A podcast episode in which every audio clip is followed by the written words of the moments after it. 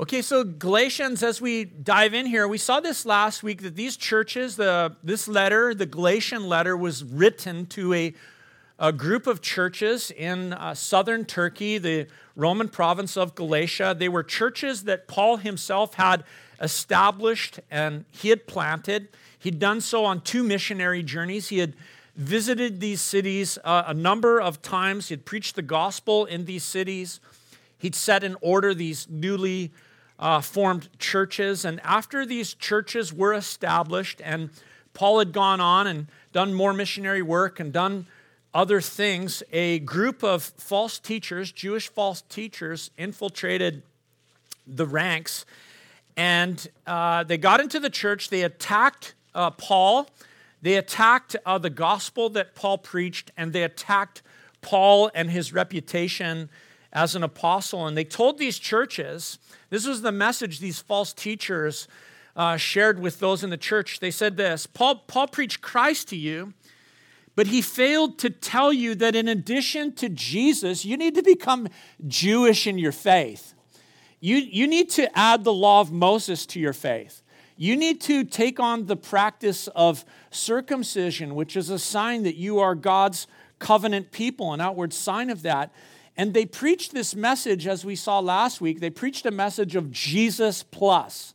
That's what we call it Jesus plus. Jesus plus law, Jesus plus Moses, Jesus plus work. This message, they said, of, of faith only gets you part way. And what you need to do is you need to add to the works of Jesus uh, with your own works. And we saw this as we were in Galatians chapter 1, the earlier part last week, that this is a perversion of the gospel. The gospel is this message it's Jesus plus nothing. The gospel is a message of grace alone, by faith alone, in Christ alone. And the false teachers preached this Jesus plus message, and they sought to undermine Paul's, Paul's gospel. Um, and not not simply were they seeking to undermine the gospel that Paul preached with this Jesus plus message, but they sought to attack the character of the man himself. Because if you want to undermine the message, you attack the messenger. And so they said this, you know, to these churches, you know, Paul, Paul didn't quite get the gospel right when he preached it to you. And the reason why he didn't quite get it right is that he is not really an apostle. If he was a real apostle, like if he was a real apostle, like one of the 12, or let's say if Peter had come here or one of the others, they would have communicated to you that when you receive Jesus, you also need to become a Jewish. And Paul got it wrong because he's not one of the 12. Paul got it wrong because the gospel came to him secondhand. He didn't get the gospel directly from Jesus like, like the 12. And, and they proclaimed that it was this old, you know, game of telephone. You know that game?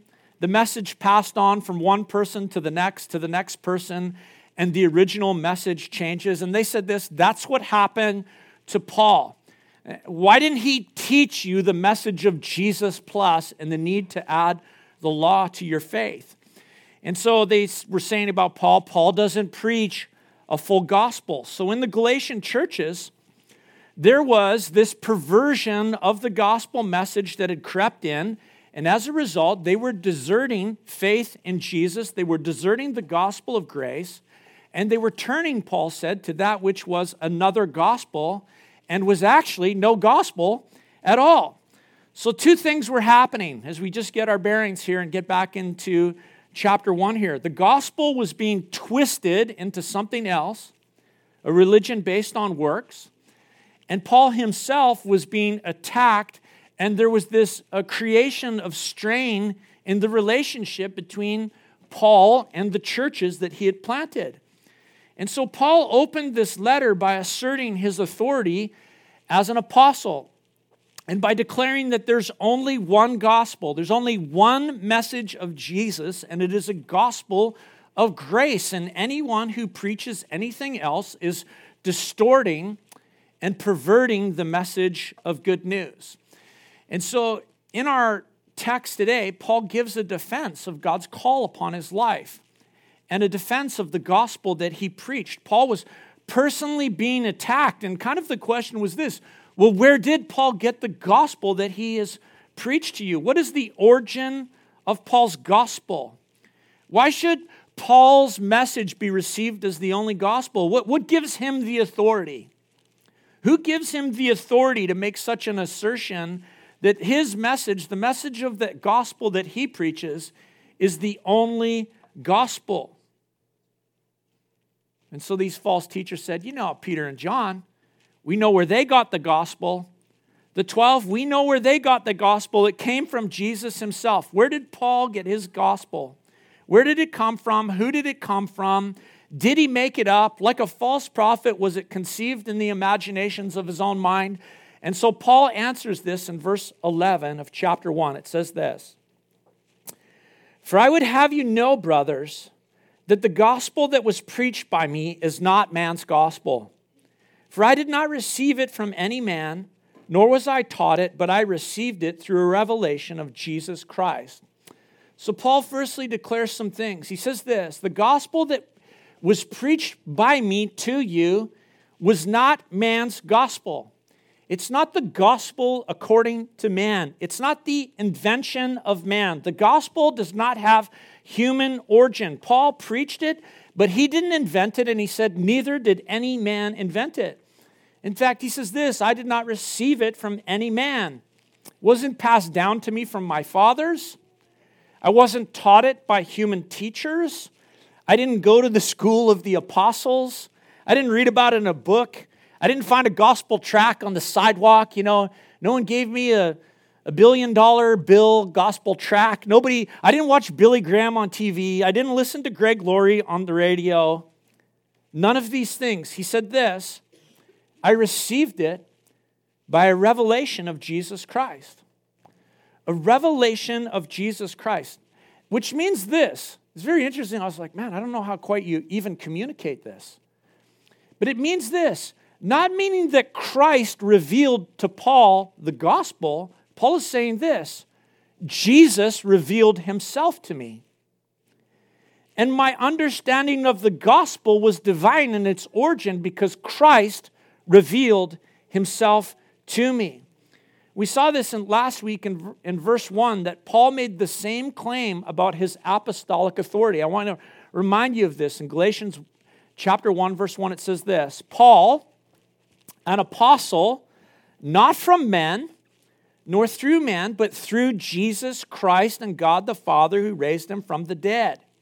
Paul said this My apostleship, the fact that I am an apostle, uh, does not find its origin in the will of men. It was divine. Jesus made me an apostle, it was through him. And in the same way, he says here in verse 11 and 12, the gospel of grace which he preached was not from men. It was through a revelation of Jesus Christ. Its origin was divine. And this is what makes Paul an apostle. We say, well, why is Paul an apostle? Why does Paul fit in and be counted amongst the 12? And the answer is, is his relationship to the gospel was very, very unique. Paul heard the gospel from Jesus himself. He had a revelation of Jesus. It was through a, a, revelation of Christ. Its, its origin, the origin and his understanding of the gospel was from a divine source. And this is what makes Paul an apostle. I was thinking about this. You know, Paul heard the gospel from Jesus himself, just like the 12 heard the gospel from Jesus himself. Remember the 12? Jesus taught them the gospel and then he sent them out, he commissioned them, and they went out and they proclaimed the good news of the kingdom to all who would hear. When Jesus revealed himself to Paul, he told him in Acts 20 and Acts chapter 9 that he was going to make Paul an apostle to the Gentiles. Now think about the ministry of Jesus for a moment and how Jesus dealt with the crowds. To the crowds, Jesus, when he would teach the crowds, he would use parables, right? We know this. The Gospels tell us all this. And Jesus would use parables. Isaiah prophesied that he would use parables for this purpose so that those who did not want to hear wouldn't hear. You know, I honestly believe this that Jesus used parables to veil, not to reveal, but to veil the message of the kingdom. And when he preached in parables, it was so that none um, who didn't want to, those, so that those who didn't want to hear wouldn't hear. They wouldn't hear the message of the kingdom. He spoke in parables to veil the message and, and if he didn't do so, those who didn't want to hear would really have no choice. I mean, you're hearing the very voice of God. And so Jesus veiled the message. And so what did he do? He spoke in parables, but then he taught the gospel to the 12 and he sent them out to proclaim the message of the kingdom. And the crowds heard the apostles. And when they heard the apostles, they were hearing the gospel in a second hand form. You know, when you think about it, this is how you and I have received the gospel. It's how we hear the gospel. We get a secondhand version. It's not secondhand like in, you know, the thrift store, value village, used sort of way, worn out and its best days are in the rearview mirror. It's secondhand in the sense that it's not by direct revelation. It's an indirect revelation. Think about it. Who told you the gospel? Who told you the message of Jesus? Who preached Christ to you? Was it a neighbor? Was it a parent? A grandparent? Maybe your youth pastor? Did you hear it at a camp? Was the gospel proclaimed to you by a Sunday school teacher? Did you read it in a book or hear it on the radio? Did a coworker share the wonder of God's grace through his son Jesus with you? Indirect revelation does not lessen the quality of the gospel. The gospel is the power of God for the salvation of everyone, for the salvation of everyone who, excuse me, who believes. The gospel of grace, its perfection, its proclamation of the finished work of Christ who sacrificed himself for the sins of the world uh, to rescue us from this evil world. We, we all heard that gospel message through in direct means. But in those indirect means, God's Spirit was at work. That the will of the Father would be revealed towards you in His Son, Christ Jesus, and His grace would be made known to your soul. And we are all made ambassadors of the gospel. Our, our job is to proclaim Christ, but Paul's claim here is very unique. He's saying that he had special revelation. His gospel revelation wasn't from an indirect source. He says, The gospel that came to me came directly from Jesus, which is quite the claim, isn't it? Like, that is quite the claim. It, it happened on the road to Damascus. You know, I have to say this if you came to me this morning and we were having a conversation and you told me that you had special direct revelation from God, I'd write you off. I'd, I'd think, wow, that person, they bumped their head this morning they ate something funny. That's, that's crazy. I would be very suspicious of you claiming that you had direct revelation from the Lord. Paul claimed he had direct revelation. And so the rest of this chapter, he goes on to state some of his proof. It's going to continue on into the next chapter, and we'll pick some of it up next week. But he's going to go to tell his, his story. He's going to share his testimony, you know, sharing a, a, testimony of what happened in his life before Jesus, what happened when he met Jesus, what unfolded afterwards. A personal testimony. Personal testimony is a powerful thing, isn't it? They're hard to argue with because a personal testimony is, is someone's personal experience. It can be very subjective, but you can't argue with experience. You know, I would just say this to, to you, church tell people your testimony.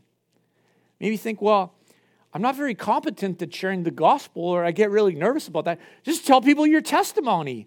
Tell people what Jesus did for you. Tell them about your life before Jesus, how you met Jesus, and what happened afterwards. Invite them to church. So, Paul begins by talking about his life before Jesus. And he says this Let me tell you what I used to be. Check it out, verse 13. For you have heard of my former life in Judaism, how I persecuted the church of God violently and tried to destroy it. And I was advancing in Judaism beyond many of my own age among my people. So extremely zealous was I for the traditions of my fathers. So Paul says this before Jesus, I was a religious Jew. I practiced Judaism, and I was extremely zealous in this. I was extremely zealous in my desire to follow to the traditions of my fathers. You know, for Paul, religion, Judaism, was not a part time thing for him, you know. He didn't just go to synagogue. There was nothing nominal about his faith. It wasn't just, you know, I'm Jewish on the high holidays. That was not Paul. Paul was a religious zealot. He was uncompromising. Probably the best word to describe Paul was this he was a mm-hmm. fanatic. He was a fanatic. He was single minded. He didn't think about anything but Judaism. And his fanaticism expressed itself in two ways that he points out. He says, first, in this expression, I persecuted the church. He had a desire to persecute the church. Listen, you're the church. You should hear this about Paul and not be unclear on this. Paul hated the church. Okay? If Paul was in Gibson's this morning and he saw that we were gathering, he would be seething. He would be seething. Paul gnashed his teeth at the rabbi from Nazareth. Paul hated the followers of Jesus. He hated what they were doing to Judaism. He hated their influence over the Jewish people. And he went to great lengths to crush the church, to stamp out the church. He wanted to extinguish the church. Acts chapter 7 and 8 tell us about this. That Paul was present when Stephen was stoned. Stoned. And, and, and Paul gave his approval at the execution of Stephen. And Paul was involved in the ravaging of the church. He was a Pharisee, but I'll tell you something else about Paul. He was also a hunter, and he hunted Christians. That's what the Bible tells us. He went from house to house. I mean, you've never met a man like Paul. I'm going to tell you, in Canada, you've never met a man like Paul. Be thankful. Paul went house to house and he dragged Christians out of their house, men and women. He didn't care, young or old, male or female. He committed them to prison. He hated Jesus and he hated the church. And in our culture, we've never experienced the like of a man like Saul. When the diaspora happened and there was persecution in Jerusalem, and the followers of Jesus began to, to leave Jerusalem and, and go for safer places, safer provinces, safer cities, Paul secured the authority to go hunting in different provinces. It's difficult. You hunters know that. To get a license to hunt in a different province, that's what he went and got. Paul secured that authority. He hated the church so much that he pursued Christians in other provinces. He traveled to Damascus for the purpose of catching Christians and dragging them bound back to Jerusalem. So here's Paul, okay? This isn't a hobby for him, it's not something he does on his day off. He was fanatical about it. He had no qualms with the murder of Christians. He personally believed that threatening Christians and arresting them was his religious duty. And you might think to yourself, come on, was Paul that bad? Look at, he says it with his own pen. His goal was to destroy the church, to destroy the church and to use whatever means of violence necessary to accomplish that end. He believed it was his duty, he took pleasure in it. So that was the first way his fanaticism manifested. The second way was this was his pursuit of religious Judaism. Again, Paul's religious practice was not restricted to the Sabbath or restricted to the synagogue. Elsewhere in Scripture, we learn this that he was the star pupil of Gamaliel the reputed teacher of Judaism. That's who tutored Paul. Paul was the star pupil. You know, the disciples, the 12, sat at the feet of Jesus. Paul sat at the feet of Gamaliel and Judaism. And in Judaism, there was no more renowned teacher. Paul was a Pharisee. Compared to those his own age, he says this I was leaving the competition in the dust. He was the Connor Bedard of Judaism, okay? That's who he was. This is how serious he was about his religion and the traditions of his father. He was a fanatic. So here's his point. His point is this Do you think that this kind of fanatic wakes up one day and decides, you know, I think I'll go preach the gospel? I, you know, I think I'll go, you know, the gospel that I've been persecuting, I think I'll go proclaim it. The Jesus that I hate, I think I'll go teach Jesus. The church that I want to destroy, I think I'll go join it. That's not what happened. That's not how it works. You couldn't have made Paul, listen, you could not have made Paul a convert of Jesus if it had been at the end of a sword. If you held a gun to his temple and said, Confess Jesus, he would say, Pull the trigger. That's what he was. That's who he was. And what happened? Well, only Jesus could turn someone like this around. And it happened through a revelation of Jesus. It's actually amazing that Paul is so transparent about what he was in the past. Only someone who's experienced the grace of God and the forgiveness that's available in Christ Jesus would be this willing to be this transparent about their past and not to proclaim their own glory, but to proclaim Him who had saved him by His goodness and grace. Paul says, This is what I was. Then, verse 15. But, if you got a pen, you got to circle that word, but, in your Bible. Verse 15, but when he who had set me apart before I was born and called me by his grace was pleased to reveal his Son to me in order that I might preach him among the Gentiles, I did not immediately consult with anyone. I, I love this that, that after Paul describes his life, well, when Paul describes his life before Christ, he uses a lot of I statements. And then when he speaks about what Jesus did for him, he says, But when he, but when he intercepted my life, but God, this is verse 15, it's the contrast uh, it's in contrast to the pattern of the previous verses. And, and verse 13 and 14, Paul speaks in the first person. He says this I persecuted the church, I violently tried to destroy it.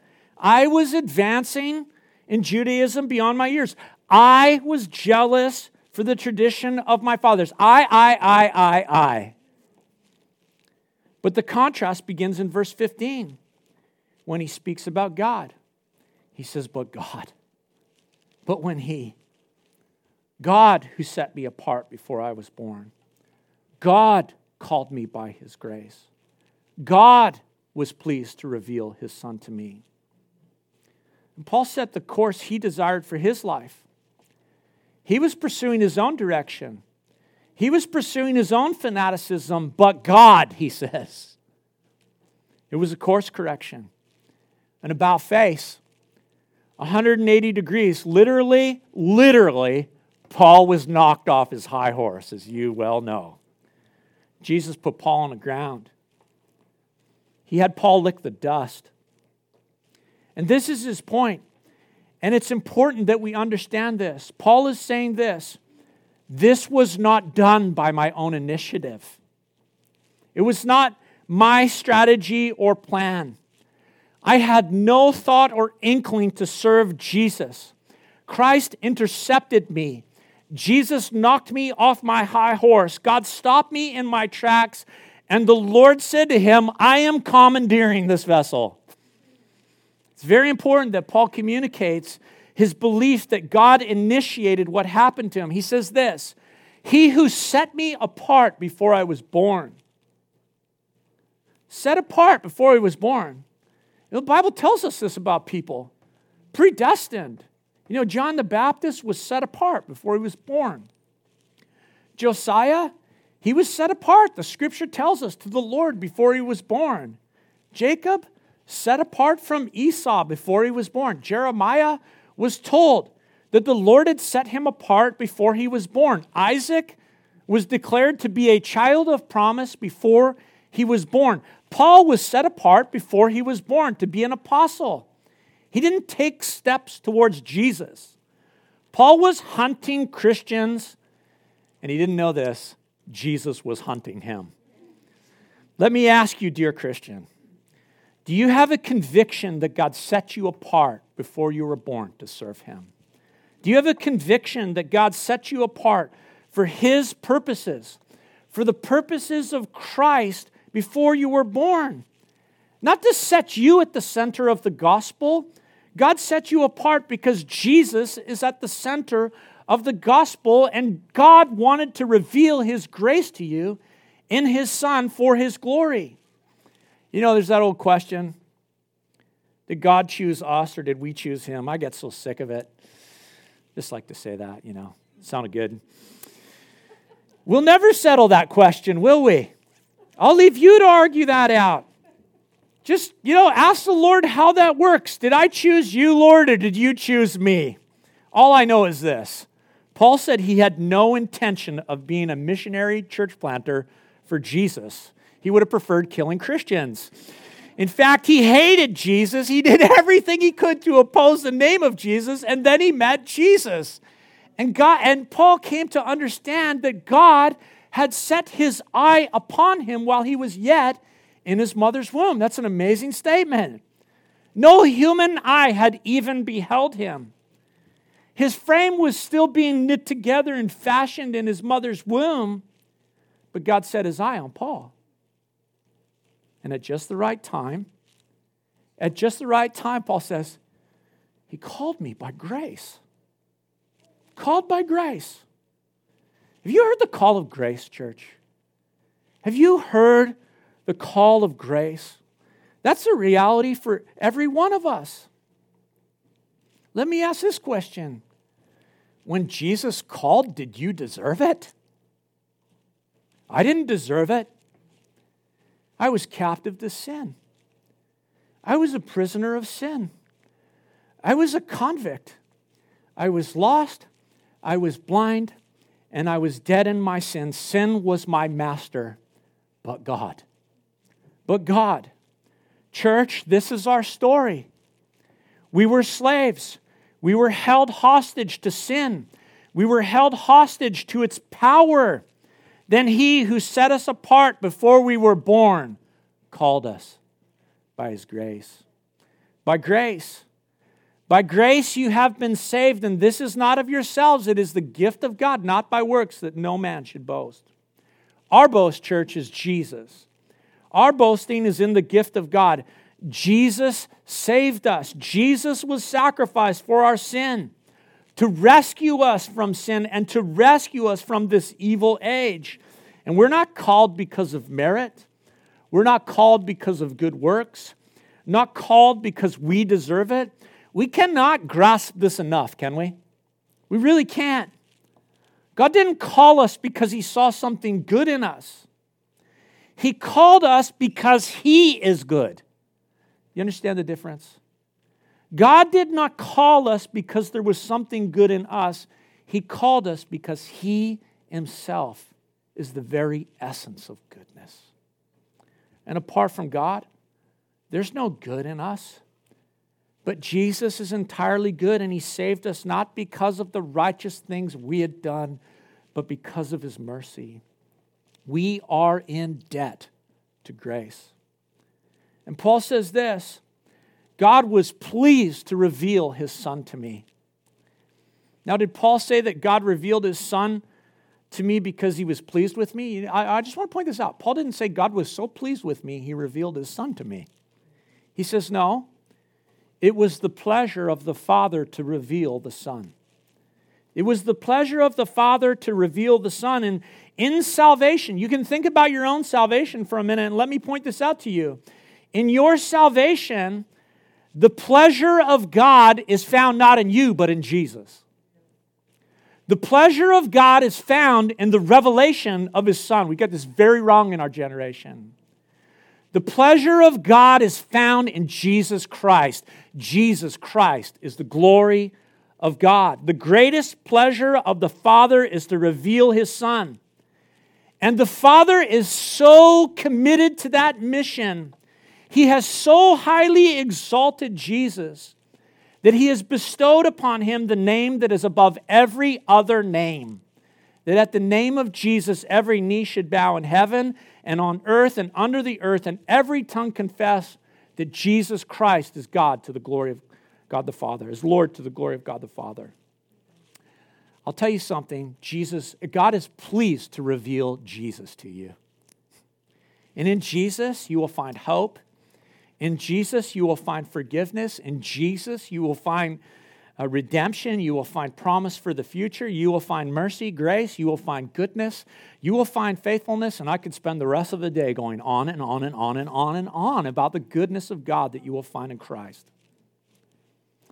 And so, Paul to the Galatian churches spoke about his life before Jesus and the reality that he was going in an absolutely, completely opposite direction of Jesus. But then, when he met Jesus, he didn't initiate anything. It was received by grace, it was unmerited favor.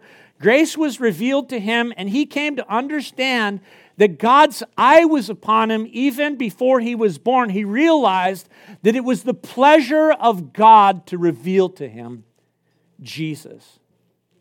You see, church? It's all grace. It's all grace. Do you know that about your own life? Wherever you are, it is the grace of God. Where God leads, it will be by grace. Oh, for more grace. Oh, for more grace. Jeremiah chapter 9, verse 23 and 24 says this Thus says the Lord, let not the wise man boast in his wisdom. Let not the mighty man boast in his might. Let not the rich man boast in his riches, but let him who boasts boast in this, that he understands and knows me, that I am a Lord, who practices steadfast love, justice, and righteousness in the earth. For in these things I delight, declares the Lord. May we delight to know the Lord. Lord, may we delight to know you. Oh, to grace, how great a debtor daily I'm constrained to be, right?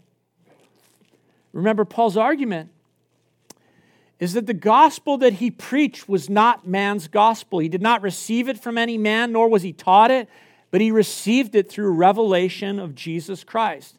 And so he talks about his past, he talks about coming to faith, and now he tells what happens afterward, what happened after he got saved. So check out verse 17. He says this Actually, maybe I'll just read the end of verse 16 just to catch us up, too. He says this I did not immediately consult with anyone, verse 17, nor did I go up to Jerusalem to those who were apostles before me, but I went away into Arabia and returned again to Damascus. So Paul's establishing the case for the gospel that he preached a gospel of grace compared to the gospel of Jesus plus, which is no gospel the gospel of grace. And so he says this once I met Jesus, once I got saved, I didn't go and seek out the apostles, I didn't go directly to Jerusalem. He's emphasizing the point that the gospel came to him as a revelation from Jesus and not from men. He went from Damascus into Arabia, and we don't know what happened. I mean, from there on, we can only speculate. He was there for three years. Did he live in a city? I don't know. Was he in the wilderness? Maybe. I don't know. I, I know this. He didn't go to the school of the apostles while he was in Arabia. Okay? He didn't go to the school of the supernatural in Arabia. by the way, I'm all for biblical theological training. I'm speaking tongue in cheek. but Paul had more scripture training than all of us in the room combined. Okay? But he had to learn this in Arabia. He had to learn to sit at the feet of Jesus. Moses was schooled for 40 years in Egypt. Then, so he could be useful, he had to spend 40 years being schooled in the wilderness before he was ready to lead the children of Israel. John the Baptist, where was he when God called him, church? He was in the wilderness. David, before he rose to be king, spent time being schooled in the wilderness while he was hiding from Saul. Elijah, schooled in the wilderness on the run from Jezebel. And I think this was probably Paul's wilderness. His world had been turned from upside down to right side up.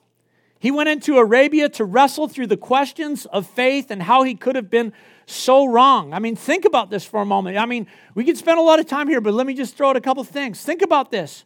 Who taught Paul about the Lord's Supper? In 1 Corinthians 11, he says this For I received from the Lord what I passed on to you. How did Paul know about the body and blood of the Lord? How did Paul know about the cross? How did he come to comprehend the reality of the resurrection? How did he know these things? They were a revelation of Jesus Christ to Paul. And I imagine he and the Lord had some pretty mind blowing conversations in Arabia. Now, the point is this Paul is saying, I didn't go directly to the apostles to learn the gospel. I received a direct revelation from Jesus. Verse 18. Then, after three years, I went up to Jerusalem to visit Cephas, that's Peter, and remained with him 15 days. And I saw none of the other apostles except James, the Lord's brother. In what I am writing to you before God, I do not lie. Three years go by, and Paul finally makes his way to Jerusalem, and he doesn't connect with any of the apostles except for Peter. They hung out for two weeks. Now, that's not a insignificant amount of time, but it's nothing to write home about, is it? You know, it's like Peter had three years with Jesus, and on the night that Jesus was betrayed, Peter got it wrong. Paul had two weeks with Peter. You can only discuss so much in two weeks. Paul also connected with the Lord's brother James. I bet they had some fun discussions. Paul peppered him with questions about growing up with Jesus. So Paul swears, I'm not lying to you about these things. So after a period of three years in Arabia, Paul got two weeks, two weeks of discipleship with Peter.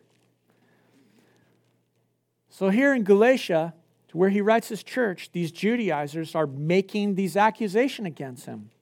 They're slandering his ministry. You know, saying he wasn't really an apostle, accusing him of just repeating a second-hand message and leaving out, you know, the fact that you got to add to Jesus and you got to become Jewish and you got to add the law and you got to add circumcision, you got to add, add, add to Jesus. And the point from Paul is this I got the gospel that I preach by a revelation of Jesus. So argue all you want. Argue all you want, and you, what you end up with is a gospel not of grace, but a gospel message of Jesus plus. From his two weeks in Jerusalem, he says this in verse 21 Then I went to the regions of Syria and Cilicia. Of course, Paul was of Tar- Saul of Tarsus. Cilicia was his home province. Remember, he was born a Roman citizen, though he was a Jew. Verse 22. And I was still unknown in the person in person to the churches of Judea that are in Christ. They only were hearing it said, He who used to persecute us is now preaching the faith he once tried to destroy, and they glorified God because of me. From the Damascus road experience, Paul spent no time in Judea outside of two weeks with Peter. Hence, he, he personally was unknown. He says, I was unknown to the churches in Judea. All they knew was the stories. All they knew was the account of this man who had hated the church and hated Christians and hated Jesus and who had persecuted and, and had been knocked off his high horse, and now he was preaching Christ. All they knew was the incredible story of Saul's conversion, but beyond that, they didn't personally know the man. He was not connected to the Judean churches where the Judaizers had come from. The testimony was to the glory of God. Those who heard it uh, praised God. So Paul talked about his life as a fanatic. He shared the incredible grace that was extended to him when Jesus overtook his life. He spoke about the virtual isolation from the power players of the early church, the apostles.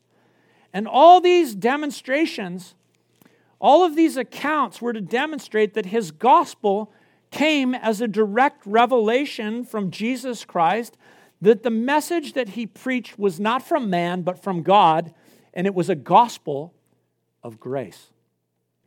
A gospel of grace. The unmerited favor of God to mankind in the person of the Lord Jesus Christ. The gospel of grace. What will you do with that message? What will you do with that message that Christ died for your sins on that tree? Buried in that tomb and rose from the dead, conquering sin, death, hell, the devil, the grave, all in one shot. Jesus, the resurrection and the life. And the gospel message of grace is this what Christ offers you, you cannot earn. By grace alone, through faith alone, in Christ alone. What I love about the message of Paul, if I was to give us just a few quick applications, and I'm going to invite Martin to come. Firstly, I'm reminded of this. Do you know no one is beyond the reach of grace? No one is beyond the reach of God's grace. Boy, you know, we, we, we think, well, that person's too far gone. Maybe we think of ourselves, I'm too far gone. What I've done, what I've said, uh, too wicked, too evil, too much. And let me remind you salvation is in Jesus. It's Jesus' work, not yours. No one is beyond the reach of God's grace. And God takes pleasure in the revelation of Jesus. And so I would encourage you this morning pray for a greater revelation of Christ. Pray for a greater revelation of grace and go from here this morning and share your testimony. Tell people what Christ has done for you. Would you stand with me this morning? Lord, this morning, we thank you for the gospel of grace. We thank you, Jesus, that our salvation is your work. Lord, it's your work. Lord, this morning we want to proclaim you alone. I pray, Jesus, that your grace would just be manifest upon every heart and mind this morning here. That we would know your grace, that we would experience your grace, and that we would come to know the person of Jesus. Lord, this morning we, we thank you for Jesus. We thank you for Jesus who went to the cross on our behalf, died in our place, conquered death, conquered sin, and has come to set us free. He's the resurrection and the life. Jesus, may we look to you alone this morning. To you alone. The, the Father's given you the name that's above every other name, that you alone might have the glory. That's the mission of the Father, to glorify the Son.